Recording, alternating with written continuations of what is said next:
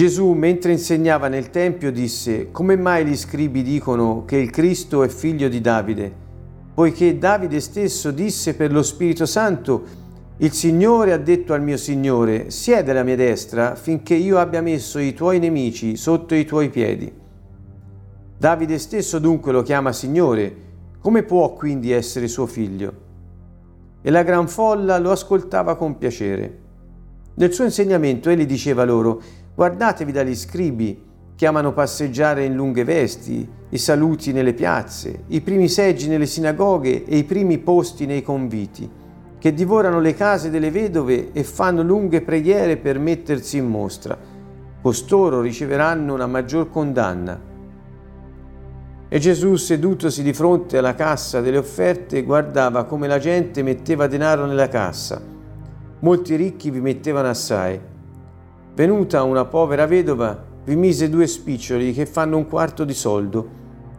Gesù, chiamati a sé i suoi discepoli, disse loro, In verità io vi dico che questa povera vedova ha messo nella cassa delle offerte più di tutti gli altri, poiché tutti vi hanno gettato del loro superfluo, ma lei nella sua povertà vi ha messo tutto ciò che possedeva, tutto quanto aveva per vivere. Caro saluto a tutti da Siena, Canto Nuovo. Stiamo concludendo eh, il capitolo 12 del Vangelo secondo Marco ed è un brano breve, del verso 35 al 44, ma denso di eh, affermazioni molto importanti di Yeshua e anche di momenti, eh, diciamo, di eh, chiarificazione di alcuni aspetti che ora vedremo insieme. Il primo è questo.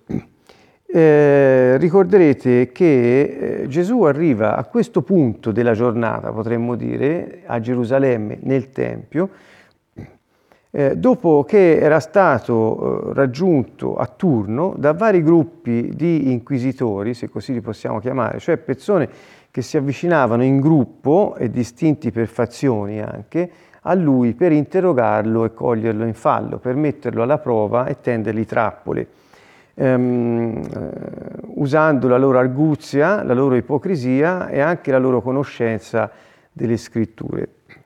Eh, se ricordate, a partire dal eh, verso 27 del capitolo 11, poi per tutto il capitolo 12, abbiamo questi quattro gruppi di persone che si avvicinano. I primi che si erano avvicinati a lui eh, erano le autorità eh, religiose e politiche del tempo, cioè i capi dei sacerdoti, gli scribi e gli anziani che comprendevano farisei e sadducei. Quindi eh, questi si avvicinarono a lui e, e, gli chiesero con quale autorità lui faceva le cose che aveva fatto. Poco prima aveva ehm, preso da un momento, diciamo così, di indignazione vera e propria, aveva ribaltato i tavoli dei cambiavalute valute nel Tempio, ehm, sbaraccando eh, questi eh, mercanti che, autorizzati dalle autorità che avevano la giurisdizione sul Tempio, proprio quelli che sono andati poi da Gesù a chiedergli come mai fai questo, svolgevano i loro affari in quel luogo e Gesù dice che appunto lo avevano trasformato, che era una casa di preghiera e invece era stata eh, trasformato in un covo di ladri. E il motivo era per questo, perché gli affari che vi venivano svolti avevano snaturato eh, diciamo, eh, il luogo stesso dove le persone non andavano più tanto per pregare quanto per eh, farvi i loro affari, eh, rubando evidentemente perché la chiama casa di ladri. Insomma, aveva creato questa situazione Gesù eh, di grande imbarazzo per le autorità del Tempio che avevano autorizzato quello che si svolgeva in quel Tempio, in quel momento. Quindi poi il giorno dopo lo affrontano dicendogli come mai te fai queste cose che hai fatto, quindi vi ho spiegato quali erano, con quale autorità. Nel senso che se ci dici chi è che ti ha dato la licenza di fare questo, noi che siamo quelli che abbiamo giurisdizione su questo luogo andremo a dirgliene quattro. Ecco, il senso era questo. Era.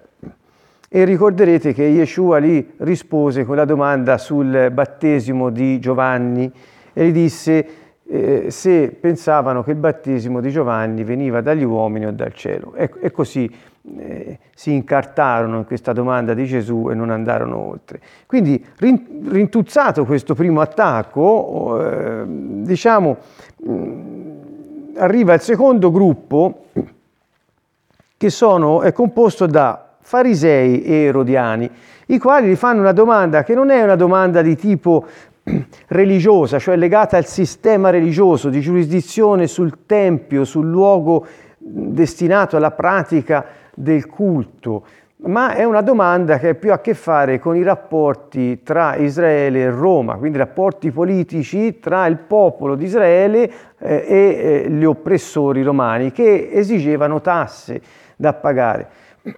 E allora tutti ricordiamo la domanda, eh, fu questa, è lecito, nel senso la legge di Dio, la Torah permette che noi paghiamo agli oppressori stranieri la tassa oppure no? Questa era la domanda. E ricorderemo anche lì la risposta che Gesù dà, che era quella di restituire a Cesare, cioè agli oppressori quel che appartiene a loro, ma a Dio quel che è di Dio. Furono tutti meravigliati di lui. A questo punto arriva un terzo gruppo, ed è il gruppo dei Sadducei, eh, quelli che componevano la schiera sacerdotale e eh, diciamo di rango più nobile forse tra tutti quanti, mm, che eh, avevano molto a che fare anche con l'amministrazione del denaro del Tempio. Questi Sadducei si avvicinano a lui con un'altra domanda che non è non riguarda il sistema religioso eh, né tantomeno i rapporti politici eh, con gli oppressori, bensì riguarda elementi di dottrina, elementi di, di dottrina, di credo, come l'elemento della risurrezione. Sappiamo che i Sadducei non credevano nella risurrezione e quindi gli pongono proprio loro questa domanda. E eh, qui Gesù, dopo averli rimproverati, dicendogli che non conoscono né le scritture che dovrebbero conoscere, eh, né la potenza di Dio, eh, che ha evidentemente di attuare le scritture, cioè quello che lui ha detto è in grado di farlo, eh, fa loro vedere dove nella Torah, che essi riconoscevano come l'unica autorit- autorevole e, auto- e autoritaria volontà di Dio manifestata nella scrittura, perché al di là della Torah i Sadducei non riconoscevano altra parola di Dio, e quindi proprio nella parola di Dio che loro riconoscevano, la Torah, Gesù indica un verso, eh, che è Esodo 3,6, dove eh, ci sarebbe, eh, sarebbe detto che Dio è il Dio dei viventi e di coloro che sono destinati alla risurrezione. Rintuzzato anche il terzo attacco, perché alla fine lui conclude con voi errate di molto, lì c'era vicino uno scriba e anche questo, sentita la domanda e la risposta, la domanda del Sadducei, la risposta di Gesù, si avvicina anche lui, lui gli chiede una domanda sui comandamenti. E quindi eh, lo scriba, che era il detentore della trasmissione della scrittura, ehm, e quindi eh, che era un profondo conoscitore della scrittura e della sua trasmissione, e, e, quindi era il detentore della trasmissione fedele del testo e altro, ehm, proprio lo scriba gli fa una domanda su, sull'interpretazione della scrittura. Cioè gli chiede dov'è che, eh, qual è il primo comandamento. Ecco, per saggiare la sua capacità di trovare nella Torah eh, quello che era il, il grande comandamento di Dio. E Gesù risponde subito, citando eh, Deuteronomio 6,4 e Levitico 19,18. Eh, ama il tuo Dio con tutto te stesso perché lui è Dio, non ce ne sono altri, e poi ama il prossimo tuo come te stesso, facendo dei due comandamenti un corpus unico sostanzialmente. E, e, e allora questo scriba rimane un po' eh, sbigottito della risposta, la, la, riassume, la ripete e Gesù eh, ritiene che ha risposto con intelligenza, gli dice non sei lontano dal regno di Dio. e nessuno osava più interrogarlo. Eravamo arrivati a questo punto noi. Que- ho fatto un riassunto anche perché tutto questo introduce alla, all'ultima parte del capitolo 12, che è l'apice. Fino ad ora abbiamo avuto dei gruppi facinorosi, faziosi, belligeranti, ipocriti, ehm, che si sono avvicinati e hanno fatto loro domande. A questo punto è, il, è la volta di Gesù che eh, ha, mentre insegna nel Tempio dice come mai gli scribi dicono che il Messia è il figlio di Davide? Come sentite, Gesù non esce da quella che è la scrittura, la Torah, da quella che è l'interpretazione delle scritture e riprende la domanda dell'ultimo personaggio che si avvicina a lui, gli scribi, lo scriba, e dice perché gli scribi dicono questo? Come se fo- la, la, gente che stava ascoltando fosse stata presente a quel, mm, a quel breve colloquio, questo lo penso io dal contesto, ma Diciamo che lui porta la domanda non tanto eh, su come eh, guidare il servizio, il culto religioso nel Tempio, non su come fare con i romani, né su come eh, pensarla sulla risurrezione, eh, tantomeno sul, sui comandamenti e su come si interpreta la scrittura. Lui fa una domanda centrale sulla sua persona. È questo il punto. Quindi ecco che mentre quella, quella, quella, affermazione che troviamo in un'altra parte dei Vangeli, dove Gesù, sempre riferendo, riferendosi a queste persone, dice voi interrogate le scritture per mm, cercare lì la vita, ma non volete venire a me per, cerca, per avere la vita, e siamo proprio nella stessa situazione, dove tutti sono venuti con domande sulla Torah, sono venuti con domande su questioni di fondo, come abbiamo sentito, importanti, ma anche quella religiosa era basata sulla Torah, cioè la legge di Dio, la scrittura permette che noi paghiamo il tributo a Cesare. La risurrezione è un punto dottrinale che la Torah prevede oppure no? Qual è il primo comandamento che nella Torah è previsto? E i primi dice chi ti ha dato l'autorità nel Tempio che non ce l'hai?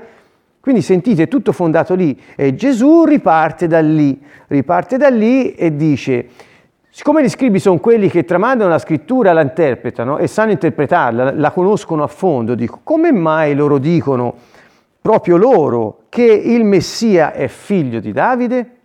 Ora, questa domanda eh, Yeshua la pone dopo che ricorderete alla fine del capitolo 10 il cieco Bartimeo eh, eh, eh, quando lui usciva da Gerico trova questo cieco, era nel suo ultimo avvicinamento a Gerusalemme, il cieco Bartimeo gridando dice Gesù, figlio di Davide, abbi pietà di me. E quando commentammo quella parte dicemmo che figlio di Davide era un appellativo messianico, cioè il figlio di Davide per tutti era il Messia da chi l'avevano saputo, da chi l'avevano interpretato, capito? Dagli scribi evidentemente, perché Gesù pone questa domanda. Poi, subito dopo, nel capitolo 11, Gesù entra trionfalmente in Gerusalemme e la folla che cosa dice? Osanna, benedetto colui che viene nel nome del Signore, benedetto il regno che viene, cioè il re che sta arrivando, lo riconoscono come re, il regno del nostro padre Davide. Quindi lui è il figlio di Davide sul trono di suo padre che viene a prendere nel possesso. E ora lui, dopo che tutti lo hanno chiamato così, dice come mai dicono che il figlio di Davide è il Messia? Da notare che non chiede se il Messia è il figlio di Davide, ma come mai dicono, dicono così? Perché evidentemente eh, eh, lui voleva mettere in risalto una cosa che ora viene chiara. Dice Davide stesso, infatti, e qui sta per citare il Salmo 110, al quale andremo, eh, eh, dice Davide stesso, infatti ha detto il Signore, e il Signore qui riprendendo il Salmo 110 sarebbe eh, Yahweh, quindi Dio, il Signore, Yahweh, ha detto al mio Signore, eh, siedi alla mia destra finché io abbia messo i tuoi nemici sotto i tuoi piedi. Ora questa seconda parola, mentre la prima Signore, tradotta in italiano è Signore, eh, sarebbe Yahweh, cioè eh, oh, Dio, eh, senza dubbio. La seconda non è quel termine che loro avevano messo al posto di, del tetagramma, che era il nome di Dio, cioè Adonai, ma era Adon o Adoni perché era mio Signore, si dice così. Quindi quando la parola è Adon, al singolare, Signore, o Adoni, mio Signore, era un termine che poteva essere riferito a Dio, ma poteva anche essere nel modo colloquiale di parlare riferito ad una persona che aveva autorità suprema su un'altra. Quindi, eh, mh, quindi eh, in un caso o nell'altro non è dato da intendere esattamente se Adoni, cioè Adon al singolare mio, Adoni, fosse il termine riferito a Dio e quindi alla divinità del Messia.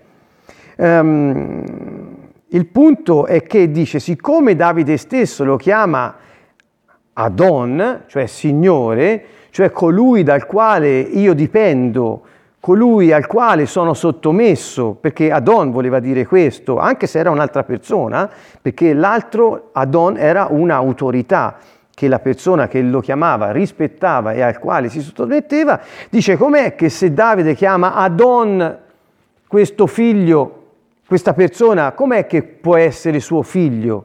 Perché il padre non si sottomette al figlio, il padre non riconosce nel figlio l'autorità. E quindi il figlio di Davide non è il, un figlio naturale, un discendente naturale di Davide e basta. Ecco, la conclusione di Gesù è molto particolare, anche perché dice ehm, come può quindi essere suo figlio? Sta mettendo l'accento sulla scrittura in modo che le persone potessero capire che hanno sempre dato per scontato che il figlio di Davide è il Messia e che il Messia quindi sarà un discendente ehm, di Davide per via genetica, biologica. E questo è stato tramandato dagli scribi, che loro dicono che il, il Messia è figlio di Davide. Ma lui dice, ma com'è che possono dire questa cosa? Perché se voi avete pensato che il Messia è solo un uomo ed esclusivamente un uomo, questo lo aggiungo io nel commento, ma è evidente, ehm, c'è qualcosa che non torna, perché se fosse così non avrebbe chiamato Adonì il suo discendente. Eh, la gran folla lo ascoltava con piacere. Sentite questa cosa lo ascoltava con piacere e dopo faremo un commento. Voglio andare al Salmo 110 perché il dilemma non è risolto. Intanto, così facendo, Gesù ha messo il dubbio in queste persone che in realtà non si tratta di un discendente biologico e basta di Davide, perché se no non l'avrebbe chiamato Adonì. E nel Salmo 110 gli astanti, coloro che ascoltavano, ben sapevano che al verso 5, mentre il verso citato da Gesù era il verso 1, il verso 5 dice il Signore alla tua destra schiaccia i re nel giorno della sua ira. Questo Signore qui è Adonai. E mentre Adoni o Adon era riferito anche alle persone che avevano autorità sugli altri, Adonai è esclusivamente riferito a Dio. Quindi se questo Adonai che sta alla destra di Yahweh è Dio, ecco che in questo modo, richiamando il Salmo 110 e mettendo un, un, un, ponendo una domanda sulla eh, presunta infallibilità degli scrivi su questo, sta dicendo che in realtà il Messia è sì discendente di Davide in linea biologica, ma è Dio stesso, in questo modo affermando la sua divinità. È molto sottile e fine questo, solo da un'attenta analisi delle scritture si riesce a capirlo, ma gli scribi, i farisei, i sadducei, gli erodiani, i capi dei sacerdoti e gli anziani del popolo, che erano tutti lì a turno, lo avevano ripreso, ascoltano questo e alla fine di tutte queste loro cariche baldanzose dove volevano tendergli le trappole si sentono dire voi avete osato interrogare e mettere sotto processo Adonai che sono io, Dio che ha preso carne, il Messia. richiamando il Salmo 110, ovviamente coloro che di lì a poco avrebbero eh, portato lo stesso Gesù eh, alla morte, eh, proprio i capi, eh, che di lì a poco avrebbero complottato per poterlo eh, catturare con l'inganno di uno dei suoi, e via dicendo, si stanno rendendo conto da quello che lui dice, che lui afferma di essere il Messia e che il Messia è sì uomo, ma è Dio che si è fatto uomo. E quel Messia lì è lo stesso Messia del Salmo 2, dove dice che eh, i re della terra, i principi si sono dati convegno e congiurano insieme contro, eh, contro Dio e contro il suo Messia dicendo, e via, e qui potete leggerlo, il Salmo 2, questo Messia, al verso 6 si dice è il mio re, Dio dice questo Messia è il mio re e questo Messia io dico tu sei mio figlio, oggi io ti ho generato. Quindi quando noi sentiamo dire che il Messia è il figlio di Dio, il Messia è l'unto di Dio, il Messia è il re incaricato di avere il potere assoluto, instaurare il suo regno e, governare e regnare per l'eternità, è proprio il figlio di Davide, ma inteso in senso non non eh, solo umano, ma che era Dio stesso che ha preso carne per venire a riportare il suo regno sulla terra. Dunque, con queste affermazioni Gesù inizia, eh, diciamo, eh, poi un eh, breve discorso sugli scribi. Dopo aver detto che loro non sanno neanche quello che dicono, perché quando dicono figlio di Davide non lo sanno, lui conclude dicendo guardatevi dagli scribi.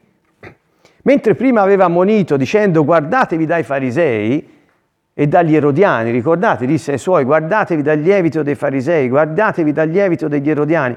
Qui dice guardatevi dagli scribi, perché loro che dicono di conoscere le scritture, in realtà, eh, in realtà no. Il fatto è che la loro ipocrisia è il massimo. Dice infatti amano passeggiare in lunghe vesti, amano i saluti nelle piazze, cioè come dire, avere un senso di apparenza superiore agli altri, eh, amano essere salutati e riconosciuti come personaggi pubblici importanti nelle piazze, i primi seggi nelle sinagoghe, cioè quelli ai quali poi veniva dato da leggere durante gli incontri nelle sinagoghe, e i primi posti nei conviti, cioè quelli quando venivano invitati ricevevano i posti d'onore. Quindi a loro piace tutto questo.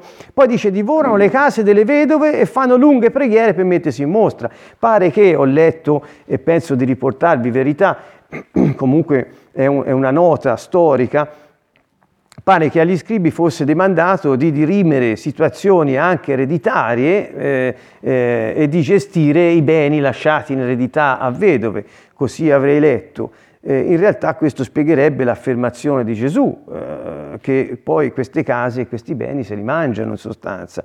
E poi fanno lunghe preghiere per mettersi in mostra. Io vorrei dire una cosa su questo. Molti dicono di non fare lunghe preghiere perché Gesù ha rimproverato chi fa lunghe preghiere. In realtà non, non credo che sia così.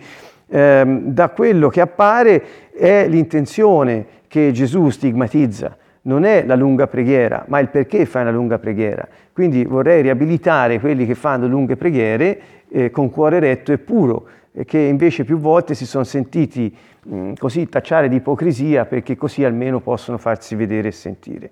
Eh, come al solito per Gesù conta il cuore. e poi conclude sugli scribi dicendo costoro riceveranno una maggiore condanna. Io ho qui un, un breve, una breve riflessione che l'ho già fatta in parte, ma mi sono domandato questo.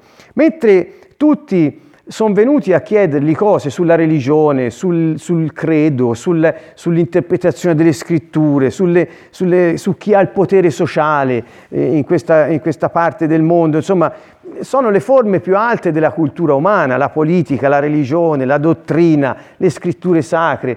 Eh, dico, lui invece tutti trascurano il Messia.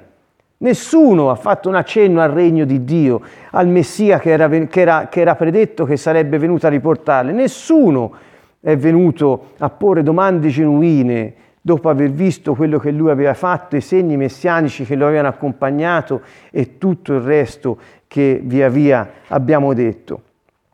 Um, Eh, gli scribi evidentemente lo conoscevano solo come uomo, ma non come Dio. E così un po' tutti in Israele si aspettavano che un uomo veniva a instaurare questo regno, scordandosi che Dio proprio nel Salmo 2 dice tu sei mio figlio, oggi ti ho generato, eh, ti darò in possesso la terra eh, e poi conclude dice rendete omaggio al figlio affinché il Signore non si adiri e non, vi perdiate, non perdiate la vostra via e poi sopra dice che è un regno eterno e, e via dicendo quindi eh, l'eternità eh, in un uomo mortale eh, è qualcosa che non si addice più di tanto. Ecco, quindi abbiamo trascurato di eh, indagare nelle scritture, di cercare la vita nelle scritture, piuttosto che indagarle per avere la conoscenza delle scritture. Questo era quello che Gesù di solito rimprovera. E l'altra domanda mi sono fatto io è questa, se io fossi stato uno dei discepoli, eh, uno di quelli che lo aveva seguito. Ricorderete che Gesù disse, chi dicono che sia figlio dell'uomo? E tutti e, e i suoi discepoli dissero, ma qualcuno dice che è Elia, qualcuno Giovanni, qualcuno un profeta, eccetera. Ma voi chi dite che io sia? E Pietro esclamò per primo, tu sei il Messia, il figlio di Dio. Cioè Piet- la rivelazione di Pietro non è altro che una, un riassunto brevissimo del Salmo 2. Sei il Messia, il figlio di Dio. Quindi questi discepoli che avevano sentito dire sì, hai detto bene, io sono il Messia e il Messia è il figlio di Dio, è l'unto di cui si parla nel Salmo 2, eh, però non lo dite, non lo rivelate e poi gli annuncia che morirà ma che risorgerà e che sarebbe ritornato. Insomma, loro avevano visto tutto questo e tutti i segni, i miracoli che aveva fatto, gli insegnamenti che aveva dato. E quindi se io fossi stato uno dei discepoli che aveva assistito a tutto questo e ora assisteva a questa affermazione di Yeshua che dice di essere Adonai, davanti a tutti nel Tempio. Cosa avrei pensato? Come mi sarei sentito? Eh, molte volte, ecco, preparando anche, me lo sono domandato, avrei avuto paura perché la folla avrebbe potuto scaldarsi a delle affermazioni di questo genere, come altre volte ha fatto. Sarei stato fiero, orgoglioso di essere un discepolo di tale maestro, Dio che si è fatto uomo per noi. Insomma, non lo so che pensieri possono aver attraversato i discepoli che erano con lui e che, che, Gesù ha voluto portare con lui a Gerusalemme perché prendessero parte al processo, perché prendessero parte al, all'iter che doveva attraversare e stare con lui fino all'ultima ora in quel giardino a pregare. Chiude il capitolo uh, con l'episodio della vedova. Prima volevo dirvi soltanto questo qui, che in Marco 12, 37 eh, c'è Gesù alla vittoria, perché ha l'approvazione del popolo, avete visto, eh, la gran folla lo ascoltava con piacere, all'approvazione del popolo, eh, dopo che ha lasciato intendere chiaramente che lui è Dio che si è fatto uomo ehm, ha sottomesso i suoi oppositori, ha rintuzzato ogni attacco, ha respinto ogni, ogni, ogni carica che gli hanno fatto e gli ha dato l'avviso di guardarsi da, da alcuni di questi oppositori dopo averlo dato analogo anche per gli altri. Ehm, quindi la, quello che mi domando anche qui è, di fronte ad una tale domanda, qual è la nostra no, quali sono le nostre affermazioni. Eh,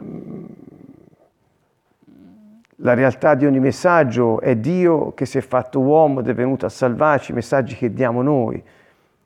Lui, vedete, poi alla fine riporta tutto a sé e, al, e, al, e alla sua messianicità, cioè essere l'unto che Dio ha mandato per ristabilire il regno sulla terra.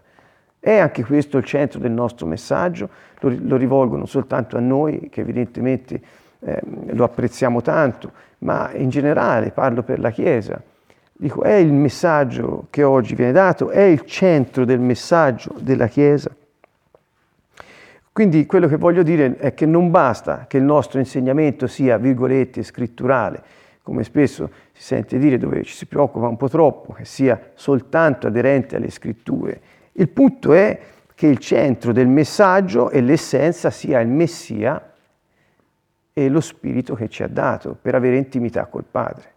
Direi che questo è l'insegnamento più grande che si può trarre da questo epilogo del capitolo 12, eh, che ci insegna che Gesù rimette al centro se stesso eh, come inviato da Dio e Dio stesso per rimettere le cose a posto.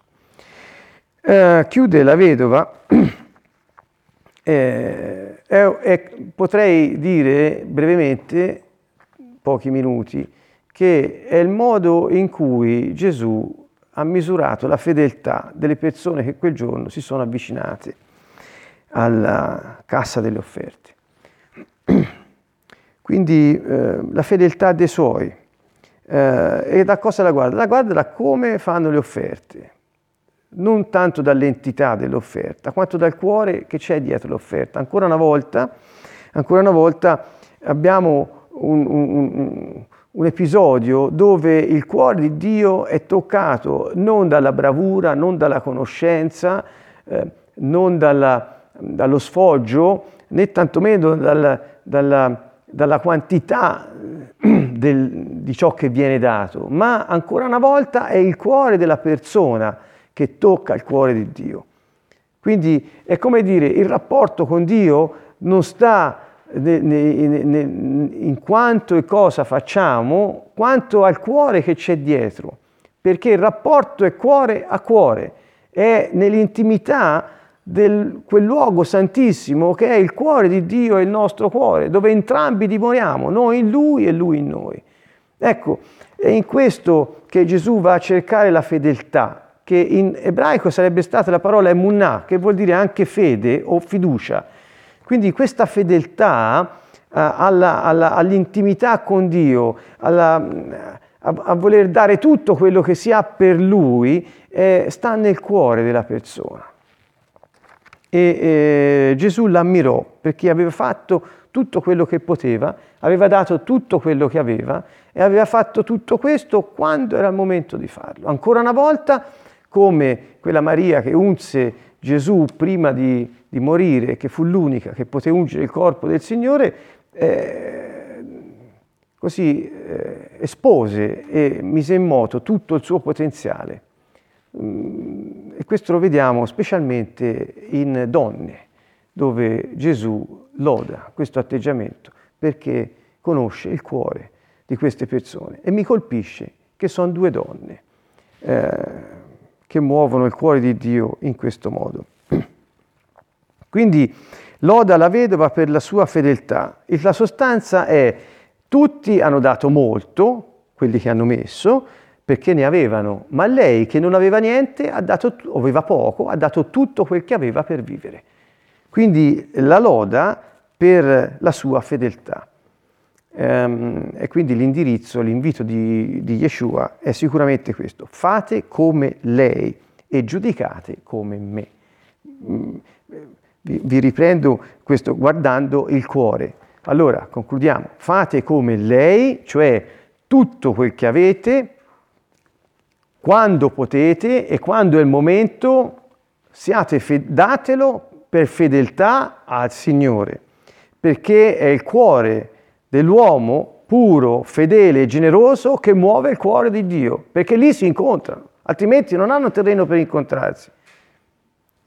È come dire, Dio non si incontra nella quantità dei soldi che diamo, Dio non si incontra nelle capacità naturali che sfoggiamo, Dio non si incontra nella conoscenza delle scritture che abbiamo, Dio si incontra nel cuore delle persone che riconoscono la bontà di Dio, la generosità di Dio, la fedeltà di Dio, la lealtà di Dio. Era questo che lui lo dava in questa donna, la lealtà, la fedeltà, la generosità, cosa che invece non poteva dire altrettanto riferendosi agli scribi, ai farisei, agli erodiani, ai sadducei, ai capi del popolo, ai capi dei sacerdoti, agli anziani. Non lo poteva dire. E proprio la contrapposizione alla fine di questo capitolo è tra coloro che hanno osato interrogare Adonai e, e, e, la, e la donna che pur non avendo quasi niente dà quel quasi niente per la sua fedeltà, lealtà e generosità.